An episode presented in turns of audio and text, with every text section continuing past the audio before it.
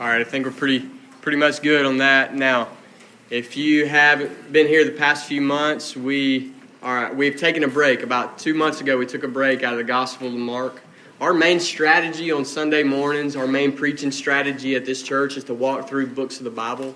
Uh, that is called expositional preaching, and so the mindset there is that man is not creative enough to decide what God's people need week in and week out. So the Holy Spirit wrote a book. We have it. It's called the Bible. And so we walk through books of the Bible, and we pull out the main points of books, and we feed it to God's people. That's our meat and potatoes at this church, okay? Every once in a while, we're going to break out and get special attention, and we did that about two months ago to a series through the local church. But today, we're coming back into the book of Mark at chapter eleven, and this is where we're going to be. So our text today is Mark eleven, verse one through eleven, and we're going to read that together. Now, this will be the most important words that you hear all day. So grab your Bibles, get these words in front of you, and we're going to read the words of the living God. Prepare yourself to hear from God. The living God is about to speak to you from His words. We're going to read this together. This is what you came for today. You came to hear from God. You didn't come to hear a sermon. You didn't come to hear a story. And, and this is, this is where we're going. These are the words of God. Mark chapter eleven, first eleven verses. Thus says the Lord, now, when they drew near to Jerusalem, to Bethpage and Bethany at the Mount of Olives, Jesus sent two of his disciples and said to them, go into the village in front of you, and immediately as you enter it, you will find a colt tied, on which no one has ever sat. Untie it and bring it. If anyone says to you, why are you doing this? Say, the Lord has need of it and will send it back here immediately.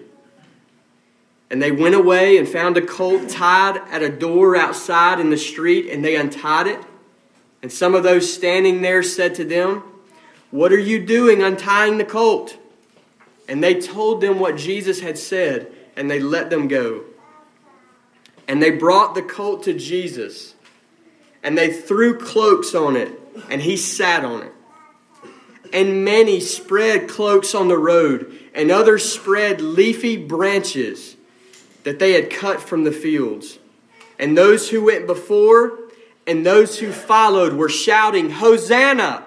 Blessed is he who comes in the name of the Lord. Blessed is the coming kingdom of our father David. Hosanna in the highest. And he entered Jerusalem and went into the temple. And when he had looked around at everything, as it was already late, he went out to Bethany with the twelve. Let's pray over these words. Father, we commit this time to you, Lord, and the desire of our hearts all across this room, God. God, would you speak to us? God, would you speak to our neighbor?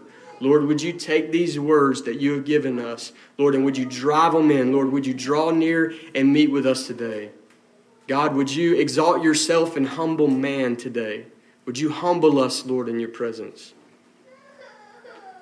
God, we ask that you would give us a holy moment where we would hear your voice. Help every person here to linger over these words, Lord, to linger over these words and to hear from you. God, I ask for your help to proclaim your word and your strength and your ability. God, I ask for your help for us, God, to hear your words and your strength and your ability. Lord, glorify yourself today. You are so faithful, God, week in and week out to give us what we need. Lord, do it again. This is our prayer. In Jesus' name, amen. All right, we're coming back in to the book of Mark on Sunday mornings. And where we have entered in is in the beginning of chapter eleven. And what that means is this is Passion Week. This is the final week of Jesus' life. And we're going to spend... Believe it or not, we're going to spend probably several months covering the last seven days of Jesus' life, okay? Now, why would you do that? Because the Gospels do this, okay? This is the, this is the most important part of the life of Jesus, his final days, his last days. So if you're reading through the Bible, Matthew, Mark, Luke, and John, have you ever thought about this? why such a large percentage of space and words? Why is such a large percentage given to such a small amount of time in Jesus' life? See that? Huge chunks of the Gospels, last seven days of his life. Half of the book of John, half of the book of John is about the final seven days of Jesus' life. The first half of the book of John is about the first thirty-three years of Jesus' life. Last half, seven days. A third of the book of Mark. You see how they're, they're loaded, they're heavy on the last week of Jesus' life. This is because this is the most important thing. The Gospels slow down here, and most of the time that the Holy Spirit gives in sacred Scripture are to these events in His final days. So I just want to encourage you, over the next couple of months as we walk through this, pay close attention. You lean in and you hear what the Spirit says about the last days of Jesus on this planet. Now our topic today is the triumphal entry of Jesus into Jerusalem. And this is recorded four times in the Bible: Matthew, Mark, Luke, and John. And the point of that is that this is important. Four times they said it. This is important. This is the event that kicks off that final week of Jesus' life. And we're going to unpack this text this morning. But before we do, I want us to see these events. There, there is a perfect setting that this story falls right in the middle of. So I want us to see that together. This is very important. This story takes place in a perfect setting. So I want you to listen. Just hold tight for a minute. Perfect setting. This story happens in the city of Jerusalem around thirty-three A D. Now, for about a thousand years at this point, this city has been the epicenter of God's dealings with humanity since King David. In this city, Jerusalem, a thousand years before this story, God set up his temple in this city. This was the dwelling place, the meeting place between holy God and sinful man. This is, this is the religious center of the entire nation of Israel, Jerusalem, thirty-three A D. Take it a step further. This story, Jesus is about to ride in in a perfect setting. This story takes place in what is known as the Jewish Passover feast. All right? If you never have, have wrapped your mind around this before, the last seven days of Jesus' life correspond perfectly with the seven days of the Passover feast. Do you catch that? This is the perfect setting. The Passover feast is an annual, week-long feast where the Jews would celebrate when God had delivered them from Pharaoh, from the king of Egypt. And you can read about this in Exodus chapter twelve. This is vivid in the Old Testament. This is a monumental event in the Old Testament where God redeems this people to himself and establishes this nation, all right? In the, in this Passover, in this Exodus event, every year for a week, they would remember it again and remember it again. Okay, thirty-three A D, you have zealous Jews that are, that are zealous to keep this Passover feast. Now, where's the most popular place to go do this? You got it. Jerusalem, okay? And so historians tell us that the population of Jerusalem, it would swell almost ten times its normal amount. Okay, that, that Jews would pack into this city to keep this feast. This is the exact perfect setting that Jesus is about to ride this donkey right in the middle of this city. There are people everywhere keeping this feast. There are massive crowds. You see this, all right? It gets better. This is the perfect setting. Consider this. This nation at this point, thirty-three A D, is under Roman domination. They are occupied by a foreign power. The people of God have been conquered by the emperor of Rome. So I want you to imagine the tension in this city. You got thousands of Jews, and they are remembering Passover, which is a celebration where God ripped his people out of the grips of the king of Egypt. And so you have these Jews, and they're remembering this deliverance from Egyptian bondage. And they're under Roman bondage. And what are they doing? They're remembering what God has done. And there are lambs being slain all over this city. And these Jews are looking to God. God, do it again. We need another Exodus, Lord. Do it again. Come deliver us, your people. This is the perfect setting. The Jewish historian Josephus tells us that up to a quarter million Passover lambs were slaughtered in this particular Passover that Jesus rides into. So this is the setting, the perfect setting. thirty-three A D, city of Jerusalem under Roman domination. During a packed Passover feast, as the people of God, they killed thousands of lambs and said, "Lord, do it again. Lord, deliver us." And in the middle of this, Jesus rides his donkey into this city. And here's my point. This Passover feast will be like no other Passover.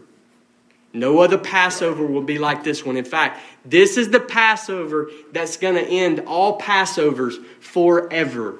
This is the setting, the perfect setting. Okay, I'm going to refresh you. Last cha- few chapters of the Gospel of Mark, eight, nine, and ten. Story after story, Jesus moves closer and closer geographically to Jerusalem. And the book of John tells us at this point that Jesus has made his way to a city called Bethany. John chapter twelve tells you this. Now, John, John eleven, excuse me, John eleven tells us that something very important happens at that city called Bethany. Jesus very publicly raises somebody from the dead. His name is Lazarus. He was dead four days, and there's massive crowds around, and Jesus calls him out of the tomb in front of everybody.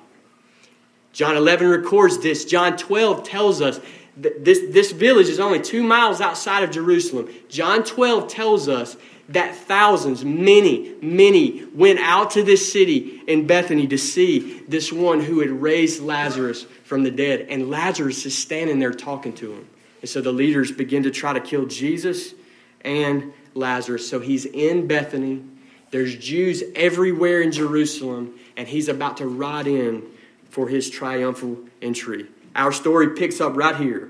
Right here in Bethany. The very next day, these crowds rush out to Jesus, and the very next morning, Jesus wakes up and he decides to lead these massive crowds right into the middle of this packed Jerusalem. This is the perfect setting. I want you to remember this. I'm about to unpack this passage. Every step that Jesus takes geographically towards Jerusalem, he is moving chronologically closer and closer to his death. Jerusalem equals death for Jesus. And he goes, and he knows this, and he still goes. This is the perfect setting. Now let's see the prophetic preparation in verses one through six.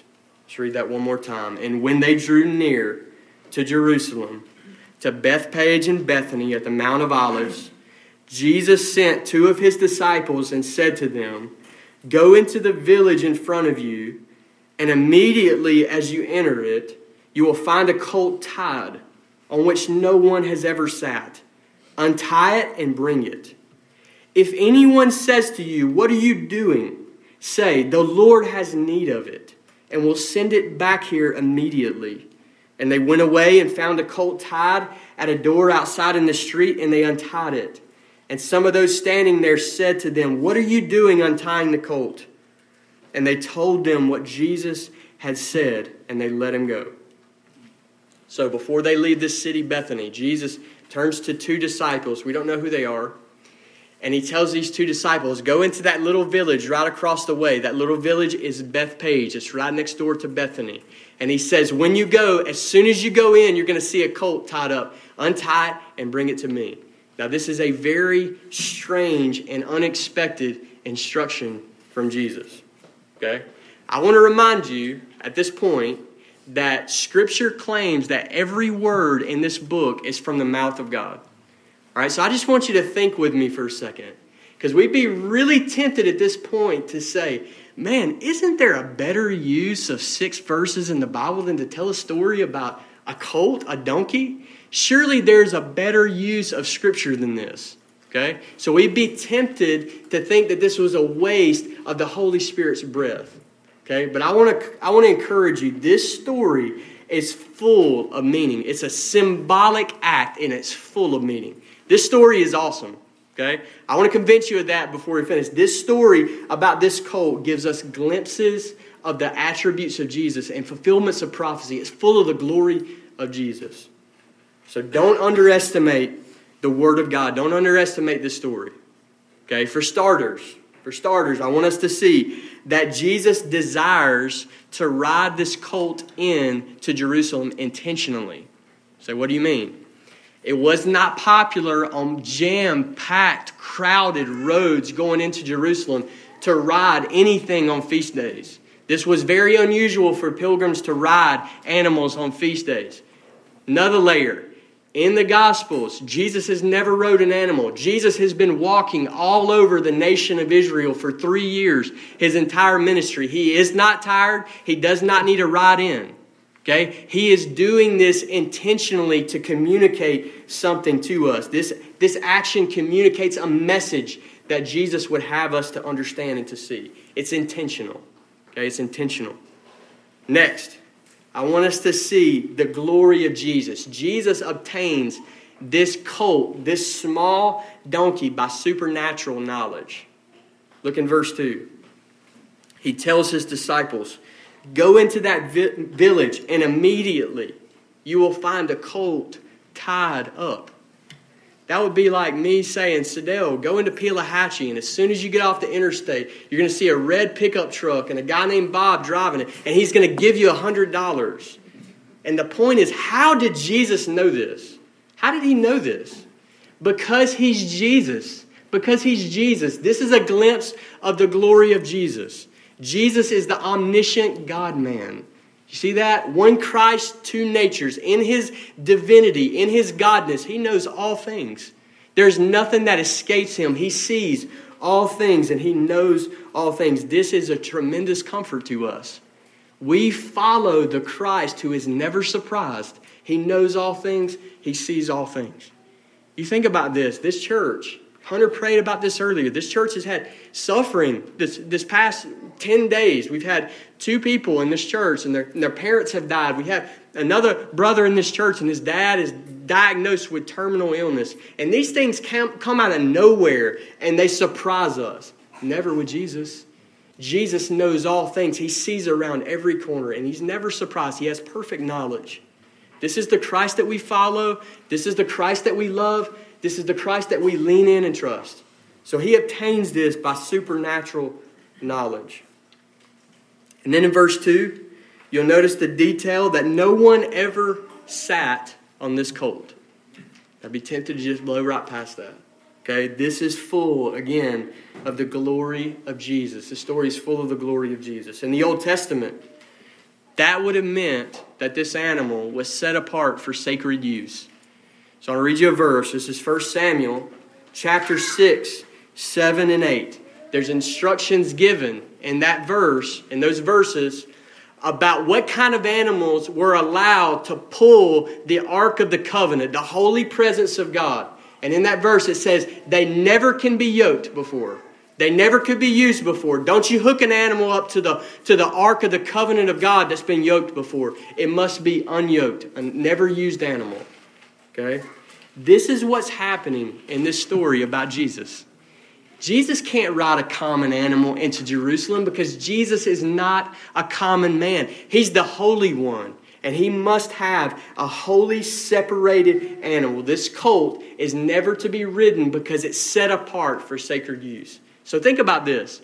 If the two oxen, the two cows that carried the, the, the Ark of the Covenant, which is a symbol of the presence of God in the Old Testament, if they could never be used before, how much more is the animal that rides the King of Glory into Jerusalem, never to be used before? This colt is carrying the Holy One himself, the presence of the living God. He must never be ridden before. This is the Lord Jesus Christ. And these verses, they're awesome. They show us the glory of Jesus. He's the true Holy One coming into his city. And then consider this. If you're reading through the Gospels, you may have seen this before. It seems like almost every time that there's an interaction between the disciples and with Jesus, it always ends with this some kind of challenge and some kind of charge for these disciples to trust Jesus. They must trust him. Whether it's in a storm or whether it's in the middle of a trial, they must trust Christ. And you see this over and over in the Gospels, and you see it again here in verse three. Okay, and here's what I mean. You're sharing this story with somebody that's never heard it before, or maybe if you're just really honest with yourself, any way you slice it, it looks like on the surface that Jesus is sending two people to steal a donkey. Okay? It does. You're going to see something, and when you see it, you grab it. Okay? On the surface, this is what it looks like. Okay? Strangely, okay, it's almost like Jesus knows this, so strangely says, oh, by the way, if anybody asks you about it, just say this: the Lord has need of it. Imagine this, okay? You're walking out to Bethpage and you're like, just if they say anything, tell them the Lord has has need of it. Are you kidding me? Kidding me? Okay, so you think about you being in this position, and you uh, can you imagine? You're, you're walking up to a complete stranger, and you get in the driver's seat of their vehicle, and the owner of that car comes up and confronts you and says, "Sir, what are you doing?" And out of everything that could come out of your mouth in that moment, you say, "The Lord has need of your car." You see this, okay? This is way beyond leaning against our own understanding. Jesus sends these men out with this charge, and they must trust Jesus. They can't trust in their own understanding. They must trust Jesus. They must lean against His word, and so must we. We have to trust Christ. We cannot lack in this area. We have to lean in and trust the words of Jesus, even when we don't understand everything perfectly. That's what faith is. We must believe. We must trust. And then think about this. In that same phrase, the Lord has need of it. That phrase, Jesus is claiming to be God. Jesus sends them out, and He didn't say, tell them the teacher needs the donkey. He says, tell them the Lord has need of it. And that little phrase, Jesus claims to be the Lord Himself, the sovereign one. Tell Him I need it. Tell Him the Lord needs it. The story of the colt, it just keeps getting better and better and better. It's full of the glory of Jesus. All right, finally, let's see this. Notice how frequently the colt is said to be tied up or untied. Now, if you're writing Mark's gospel, okay, why in the world would you come back to that detail over and over and over again? Tied, tied, untied, untied, tied, five times in that passage. This shows the glory of Jesus. This is a beautiful fulfillment to an ancient prophecy about Jesus. Listen to this prophecy made about Judah's offspring. This is Genesis forty-nine, ten, and eleven. I'm going to read it to you. The scepter shall not depart from Judah, nor the ruler's staff from between his feet, until tribute comes to him, and to him shall be the obedience of the peoples. Binding his donkey to the vine, and his donkey's colt to the choice vine. Okay? In this prophecy, this ancient prophecy, thousands of years old at this point, right in the middle of this prophecy that there's one coming from Judah that's going to rule all the nations, the very next detail that you get is about tying up a donkey. You see that? This thing had been laying dormant for thousands of years. And then all of a sudden in this story about that colt being untied, that tied colt being untied and brought to Jesus, this prophecy breaks forth into fulfillment. Do you see that? Even the tied up donkey is a fulfillment to prophecy. The story is awesome. It speaks of the glory of Jesus. There's no waste of Scripture. We might be tempted to see this, but there's no waste in the Word of God. So this story is full of the glory of Jesus. That was the prophetic preparation. You see how much of that exalts Christ. Everything in that, He set it up. He initiated it.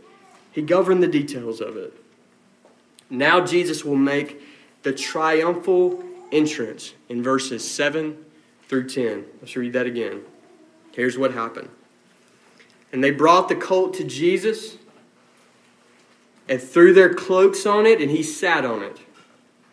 And many spread their cloaks on the road, and others spread leafy branches that they had cut from the fields.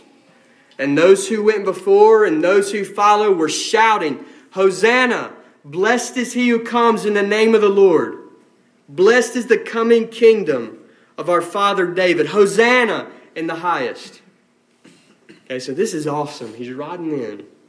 And what I want you to see mostly about this story is Jesus is making a deliberate claim to be king. He's making a deliberate claim to be king. Now, if you're, you're a studier of the Gospels, you know that the moment that Jesus was born in the manger in Bethlehem, he was announced as the Christ. This is the one. Okay? Heaven has known for a long time that Jesus is king. But this is very unique in the Gospels. Okay? That he would publicly declare his kingship. In fact, you'll remember several times they tried to come and arrest him and make him king on the spot, and he resists them. Okay? He holds back. His hour is not yet. And he and he resists those crowds. So he up to this point, he has ran away from royal recognition. And this point, he turns the corner. He turns the corner here. And he publicly announces with this act of riding in, he says to Israel, I am your king. I am your Messiah. This is me. This is who I am. He's not holding back anymore. Think about this. This public demonstration of this, this forces a response from everyone who saw him, from all the leaders, from all the crowds. You can't stay neutral anymore because he just told you exactly who he was. You see that? So his triumphal entry, it forces them to make a decision. Either you will accept him as king or you will crucify him. Crucify him and kill him as an imposter. But you must do one or the other because there's no more playing around. Jesus does this and he forces the decision. And at this point, there's no turning back now. Okay, this, this is the event that kicks off Passion Week. Kicks off the week of his suffering. So Jesus hops on this colt and he makes a two-mile journey from Bethany into the city of Jerusalem. All right, you remember what we know is around him. Very crowded paths. These roads are choked with pilgrims at Passover. People are everywhere, and he's sitting on this little bitty child's colt. Okay, so he's moving real slow over this two, two-mile road. So it's taken some time for the king to ride into Jerusalem. All right, and this is a strange moment. All kinds of people saw him. Thousands of people are looking and they're seeing him riding in. And I want you to imagine how strange this scene would have been. What would have been on their minds as they saw him doing what he was doing? They saw him riding in on this little bitty colt. Every uh, Jews knew their Bible. They knew the scriptures pretty well. They didn't have social media and Twitter and T V and, and Newsweek and newspapers. Like they had the Bible to read. And they, and they read it and they knew it. Okay? So most people in this culture knew Zechariah's prophecy about the Messiah. And as they saw Jesus riding in, almost every one of them would have had this thought flash in their mind. Zechariah nine is happening right in front of our face. It's being fulfilled right here. It's happening right now. Zechariah nine nine. Listen to this. This is a prophecy about Jesus. Rejoice greatly, O daughter of Zion. Shout aloud, O daughter of Jerusalem. Behold, your king is coming to you. Righteous and having salvation is he, humble and mounted on a donkey, on the colt of a donkey. You see that? In that moment, the Spirit flashes in front of their mind. They say, the king is here. He's here. He's coming on his donkey. Righteous and having salvation, the king has arrived. He's here. He's not. He's no longer the long-awaited one. He is the king has arrived. He's come. And these crowds did exactly what you think they would have done. They erupt and explode with praise to Jesus. They roll out what we would call the red carpet treatment for Christ. Okay, and they and they throw their garments on the road that he's riding on, and they throw palm branches down in front of him and call out Hosanna and praises. When they threw their garments down in front of Jesus, this was an act of enthronement. It was an act of enthronement by these crowds. This is exactly how Israel enthroned the Old Testament king named Jehu. Listen to this. This is Second Kings chapter nine, verse thirteen. It says this. Then in haste, every man of them took his garment and put it under him on the steps. And they blew the trumpet and proclaimed, Jehu is king. You see that? This is an act of enthronement. They throw their coats down before Jesus. And what this means is he's the king. The king is here. It's also an act of submission. They throw their garments down for Jesus to walk on, and the message is clear. They say, Jesus, I am the lowly one. You are the exalted one. Walk on me, Jesus. Walk on me. Walk on me, Jesus. And this is an act of submission. Do what you will with me, Jesus. You are high, I am low. And we know from Revelation seven nine that those palm branches that they're throwing down on the streets in front of Jesus, saints of God will do this forever. These are symbols of salvation joy, and they throw them down in front of Jesus. And so we know that the message of these crowds is clear. The message of the crowds is this: the King is here, and he's brought salvation. Throwing down garments, not, not even worthy in his presence. So can you imagine this eruption of praise? Can you imagine this, that you're there and it flashes before your eyes? That you are at such a unique place in redemptive history that the moment that the King rides in, that you see him on his colt riding in with salvation.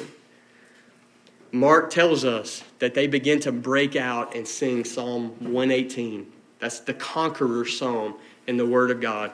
And they begin to blast it at the top of their lungs and praise God. They start shouting, Hosanna, Hosanna.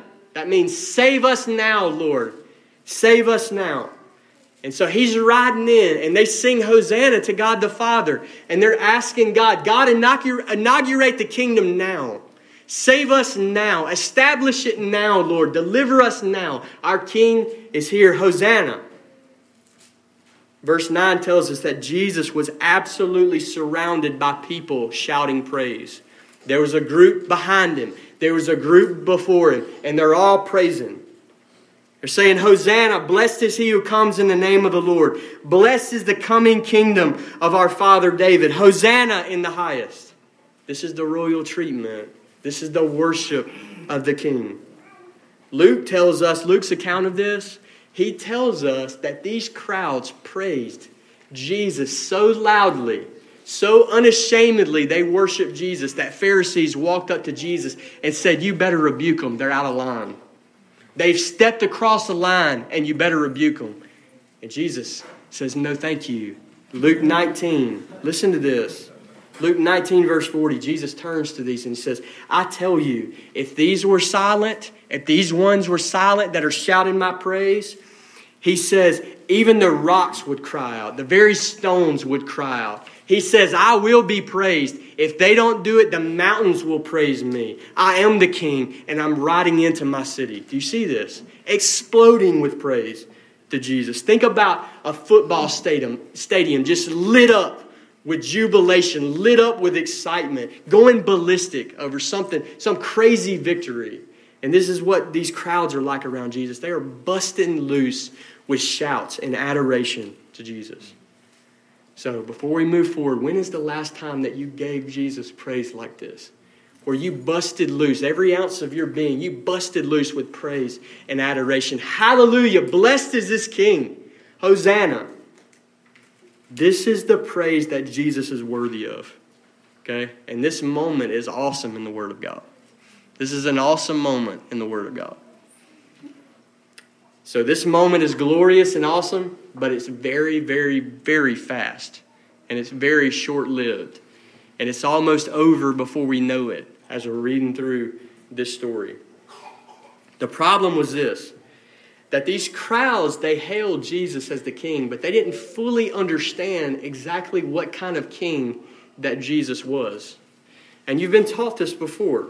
Almost every Jew expected the Messiah that when he arrived, there would immediately, he would immediately establish his earthly kingdom, that, that he would be a military power, and that he would conquer all the nations immediately upon his arrival. This is what these crowds were expecting Jesus to be, that he would come and that he would bring immediate deliverance from Rome. But Jesus is a different type of king. He's not that kind of king in his first coming. And those who shouted, Hosanna, the King is here, they didn't fully understand this. They didn't fully understand this. Think about it. The true David had arrived. The true David, David's offspring, the one who would sit on his throne and rule. What a strange way for the true David to ascend to his throne. And you say, what do you mean? Ancient kings, they would ride into these coronation ceremonies in regal royalty. Okay, they're, they're riding in on majestic steeds and on, and on chariots laid with, laced, laced with gold. Okay, there's, there, there's weapons everywhere and military power, and they ride in in majesty. But Jesus doesn't do this. Jesus, in his coronation ceremony, Jesus rides in with a colt that's meant for a child. This is a small donkey. He's basically riding a pony into Jerusalem. So think about this. Think about how strange that is. That we affirm him to be the King of majesty, the King of power, the King of glory. And he's sitting on something that symbolizes weakness. How strange is that? This is the way that he would ascend to his throne. This is intentional. This is intentional. Even Zechariah nine, that prophecy said he's coming humble. He's coming humble, riding on a donkey. The king is coming humble, riding on a donkey. This is intentional. There's not a weapon in sight at this coronation ceremony. So why this symbol of weakness? Why not come in guns blazing, displaying unthinkable power, lightning flashing, angel choirs busting in and singing his praise? Why not? Why didn't he flash unthinkable power? Again, this is intentional by Jesus. This humility that he displays on this colt, it foreshadows his suffering. He's come to do something that they're not expecting of him. And this is really good news for sinners. A humble king riding on a donkey to a bloody cross is really, really good news for sinners. You say, what do you mean? Think about this. What would have happened if he would have inaugurated the kingdom right then, on the spot? He inaugurates his kingdom before he makes atonement for sin. What would happen? We would be toast. He inaugurates his kingdom. The righteous one, the holy one, is on his holy throne. He'll judge the world in righteousness, and we'll all bust hell wide open, and he'll pour out his wrath. Do you see that? If we would have got what they, if they would have got what they asked for, it would have been terrible news. There's no gospel at all if he inaugurates this kingdom. Okay? But it is good news. It is good news to us that Jesus came first as a humble servant rather than a military power. He came to bring true de- deliverance, true salvation. There's something that they needed more than deliverance from the Romans. They needed deliverance from the wrath of God, deliverance from sin. And Jesus has come to give it. So he knew, Jesus knew, he's riding this colt, and he knew that he would be rejected. And he still goes forward. He still goes public with this declaration of his kingship. Now, this is commonly called the triumphal entry of Jesus into Jerusalem. But for these reasons, it's really more like a death march. That he is on the way to his own funeral. He will be crucified. In just a few days, he will be crucified. He will be killed. And yet he chooses this path of the bloody cross. And we say, why? Why did this king get low? Why is he riding in weakness? Why is he going to this bloody cross? So at this moment, everyone in this room needs to see this, this entrance into Jerusalem in lowliness. This is a declaration of the love of Jesus for you. Why did he go this way? Why did he go the path to his bloody cross? Because Jesus Christ loves sinners. He is committed to save sinners. Do you see this? Jesus is demonstrating his love for you. He loves sinners, and he is determined to go to his cross to make a payment for sin. He's resolved. He set his face to do this. He came in humility for you, not for himself, for you. He could have sat down on his throne and ruled over all that he had made in that moment, but he humbled himself for you to save you. No one should be unaffected by this glimpse of Jesus. The fact that the King of Glory is on this child's donkey, it should humble us. He's there for me. He's riding in in weakness to make atonement for my sins. No one unaffected by this. This is the King bowed down, the King made low. This is the glorious gospel of Jesus. So the question to you this morning is this: have you responded to this first coming of Jesus? Have you responded to this? Have you responded to this coming of Jesus? Have you repented of your sins? Have you repented of your sins? Have you renounced any trust in your own goodness to secure salvation before God? Have you renounced that? I don't trust in my own goodness anymore. I fling myself on this Lamb, on this Christ of God, on this one who made himself a servant. Have you done this? Have you put your trust in Jesus alone for salvation?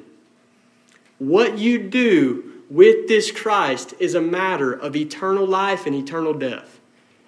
You must respond appropriately. And this is the only way to respond to him, to get low, to repent of your sins, and to trust in this Christ who's made himself low, crucified on his bloody cross. And look in verse eleven. This is his final destination.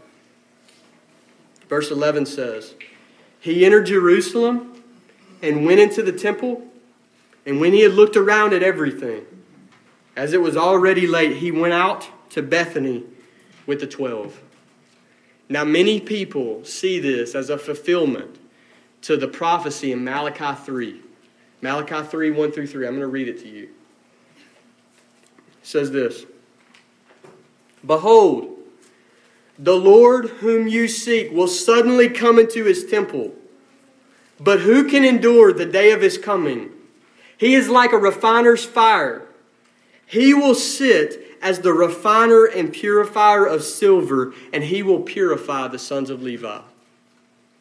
And so Jesus walks in his temple, and he's there. He's the Lord suddenly come into his temple. And Mark tells us that Jesus looks around at everything.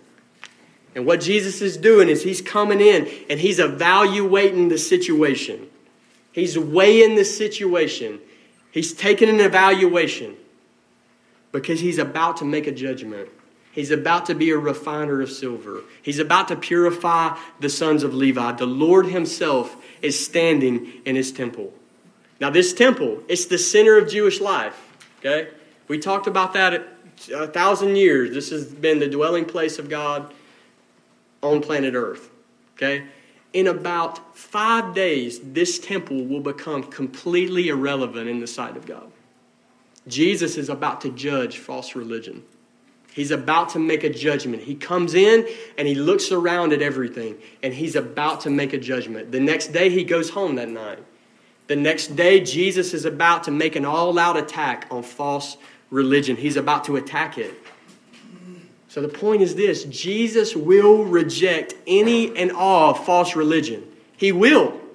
He comes into the temple. There's nothing hidden from his sight. And he will evaluate, and he will weigh it in the balance, and he will cast out false religion. He will. He will reject false religion in your life. He will. Jesus hates it when people claim to follow him that don't really follow him. If that is you, you will be cast out. You will be judged. Jesus will reject false religion. Religion, you must respond appropriately to Jesus. You must respond appropriately to Christ. Every person who will be saved must respond to this humble king. You must respond appropriately. Now, this response that's demanded is urgent, because this first coming of Jesus into Jerusalem shadows and points us to the second coming of Jesus. He's coming again. This is not a fairy tale. That story of Christ crucified, he came out of the tomb. He rose himself from the dead. He ascended into heaven, and he sits on heaven's throne now. And he waits for his day. And this day is marked off. And when this day clicks, he pierces the sky wide open, and he comes back. The Christ that you believe in is not a myth. Jesus is coming again. Jesus is coming back.